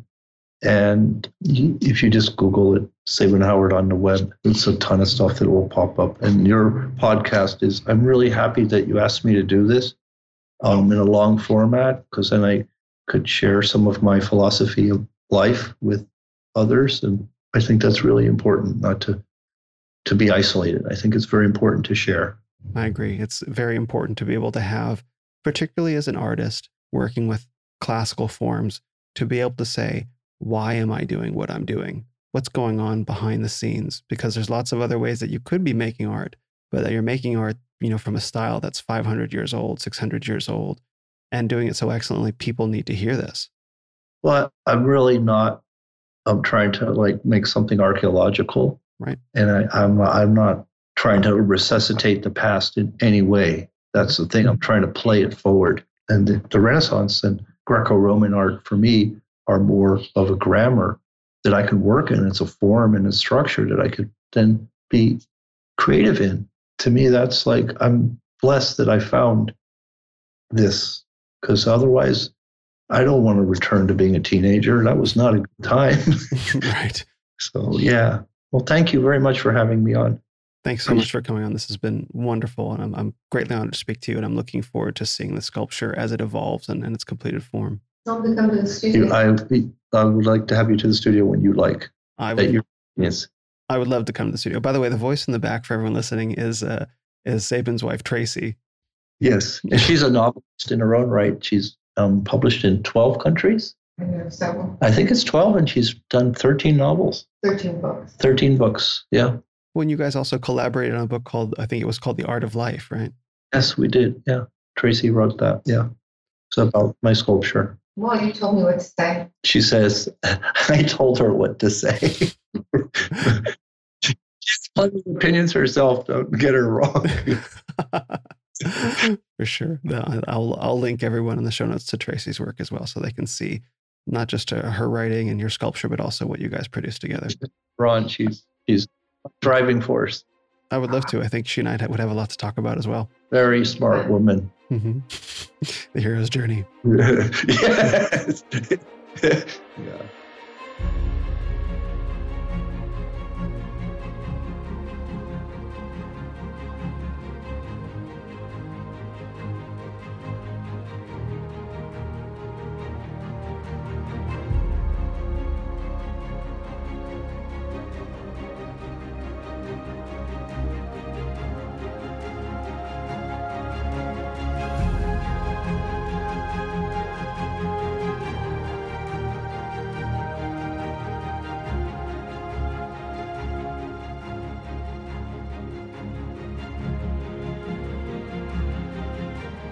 For listening to this episode of the Renaissance of Men podcast. Visit us on the web at renofmen.com or on your favorite social media platform at Ren of Men. This is the Renaissance of Men. You are the Renaissance.